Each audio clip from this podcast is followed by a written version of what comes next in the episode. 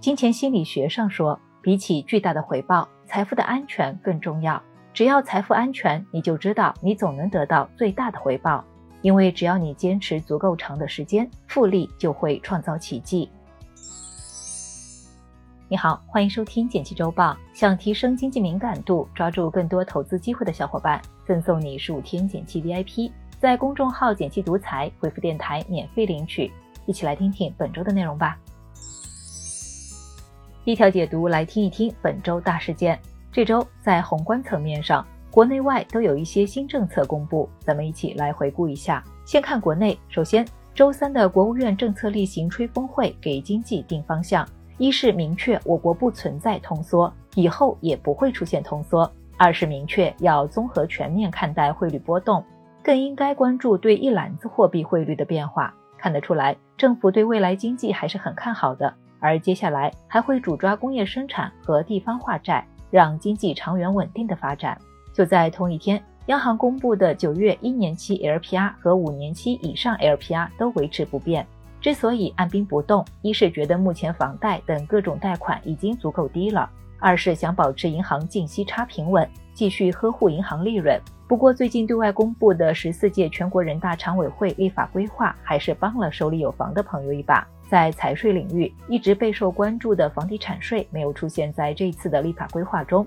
这也意味着至少五年房地产税大概率都不会开征。国外方面，周四凌晨，美联储公布了九月议息会议，决定这个月不再加息，还是符合市场预期的。但美联储随后又放出了偏鹰的信号，不仅保留了四季度加息的可能性，还把明年的利率终点从 百分之六点四 上调到 百分之五点一。而这种鹰到极致的言论，也让除了美元指数以外的一切资产都在跌，不仅 A 股，其他市场都经历了黑色星期四。这有什么影响呢？连跌几天后，昨天 A 股猛的大涨，让人摸不着头脑。我想到最近看到的一期访谈，孟岩说，我不知道未来市场短期涨跌，但我可能知道一件事，长期市场是向上的，它反映了我们的经济增长、科技进步、制度创新等。面对无人知晓、风云莫测的市场，我们不得不承认自己的投资能力有限，但面对现实，降低预期，通过分散化、多元化资产配置，坚持长期持有，或许就能获得还不错的结果。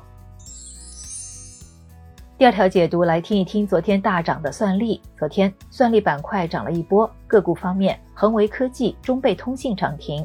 这意味着什么呢？先来简单科普一下，算力产业链分为上中下游三部分，上游主要包括 G P U、 存储器等基础软硬件，中游主要指运营商、云计算等算力网络和平台，下游是指具体应用，如人工智能、互联网等。这波上涨主要是因为上中游最近都传出利好。基础软硬件方面，向地仙公司发布国产 G P U 天骏二号，这款 G P U 不仅继承了一号的自主创新优势，还填补了国产 G P U 在移动 P C 办公、嵌入式一体机、工业边缘计算等市场的空白，让 G P U 的国产化替代继续前进。算力网络和平台方面，华为全连接大会继续为算力发声助攻。最近，孟晚舟在大会上宣布继续提升软硬新边端云的融合能力，还会和各行各业合作。例如，在云算力领域，华为就和昆仑万维签署了战略合作协议。具体应用方面 ，OpenAI 要发布 D A W 十三，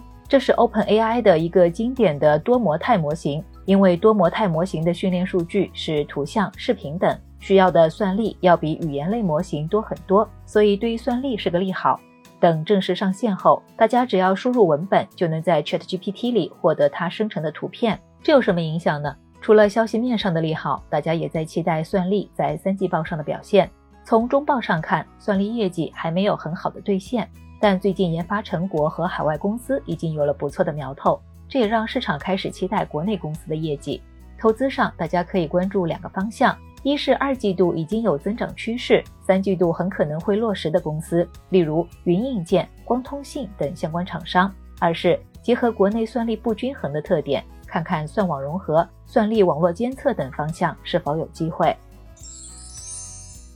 第三条解读，来听一听私有化退市。我们知道，一家公司从创业起步，逐步发展上市是一项艰巨的任务，然而今年却有不少上市公司主动赎身，隐退江湖。比如日本的东芝、港股的欧舒丹、雅士利、达利食品等都宣布要私有化退市。这意味着什么呢？私有化和上市相反，大股东会用现金或证券把股票从小股东的手上买回来，简单来说就是大股东拿回股票，小股东拿到钱，并且为了让小股东同意卖出股票，私有化往往会溢价收购，支付不错的价格。比如今年八月退市的伊泰煤炭，在发布私有化方案时，开出每股十七块的价格，比市场价高出 百分之五十。这两天东芝退市，作为大股东的日本私募预计要付出一百五十亿美元才能买到退场券。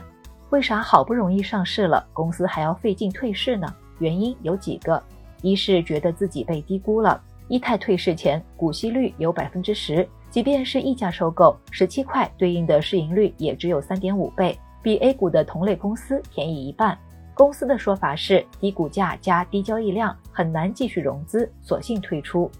二是股东意见不一致，拿东芝来说，公司希望长远规划，但以对冲基金为主的投资者要求公司进行各种并购和重组，让报表更好看些。退市之后就没有分歧了，管理层可以快速地推动任何决策。这有什么影响呢？私有化是一种主动退市，对市场和小股东来说还是挺好的，大家得到了真金白银，回了一口血。不过私有化一般发生在海外市场，A 股大多是被动 S T 退市，另外由于估值高方便融资， A 股还得承接从港股、美股私有化回来的公司，比如迈瑞医疗、三六零，而融资太多也是压制股市上涨的一大原因。希望未来咱们也能有更多私有化案例，从公司身上拿到实惠。来看其他值得关心的事儿。一份高质量银行名单出炉。昨天，我国系统重要性银行名单出炉，共有二十家银行入选，其中南京银行首次入选。这份名单一方面是对入选银行的市场地位的肯定，资本质量等优于行业平均水平，另一方面也提出了更高要求，我们在存款和投资时也可以参考这份高质量银行名单，择优而行。港股又见恶意减持。最近做电脑软件测评起家的鲁大师在港股上演了一出闹剧，先是宣布特别分红，要给股东发钱，刺激股价翻倍。随后大股东减持 百分之十二 的股份，股价大跌 百分之五十。紧接着又宣布取消本次分红。这波自演自导成功让大股东套现三千五百万港币，而公司的市值还不到三亿。港股投资的坑确实防不胜防，真要买的话还是头部公司靠谱些。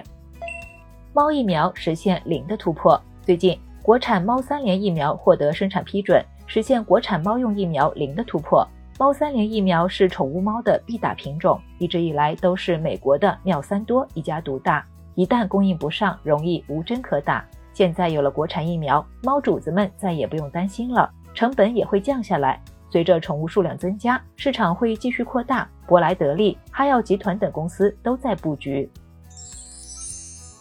最后简单总结一下，我们一起讨论了本周大事件，然后带你了解了算力板块大涨的原因，最后和你聊了聊私有化退市。感谢收听简七周报，喜欢本期内容的话，欢迎分享给朋友免费收听。最后推荐一篇精选的晚上聊财经，失败五千一百二十六次后，它改变了你的打扫方式，发明。欢迎点击文字区链接收看，周末愉快，周一见哦。